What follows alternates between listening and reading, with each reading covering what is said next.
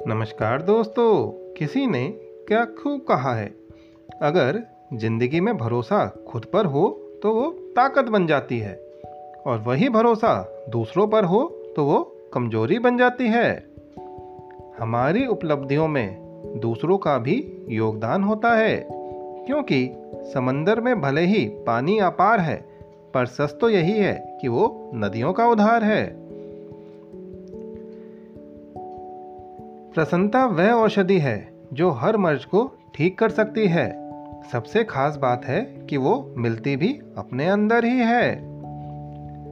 दिशा दिखाने वाला सही मिल जाए तो दिए का प्रकाश भी सूर्य का काम करता है। धन्यवाद।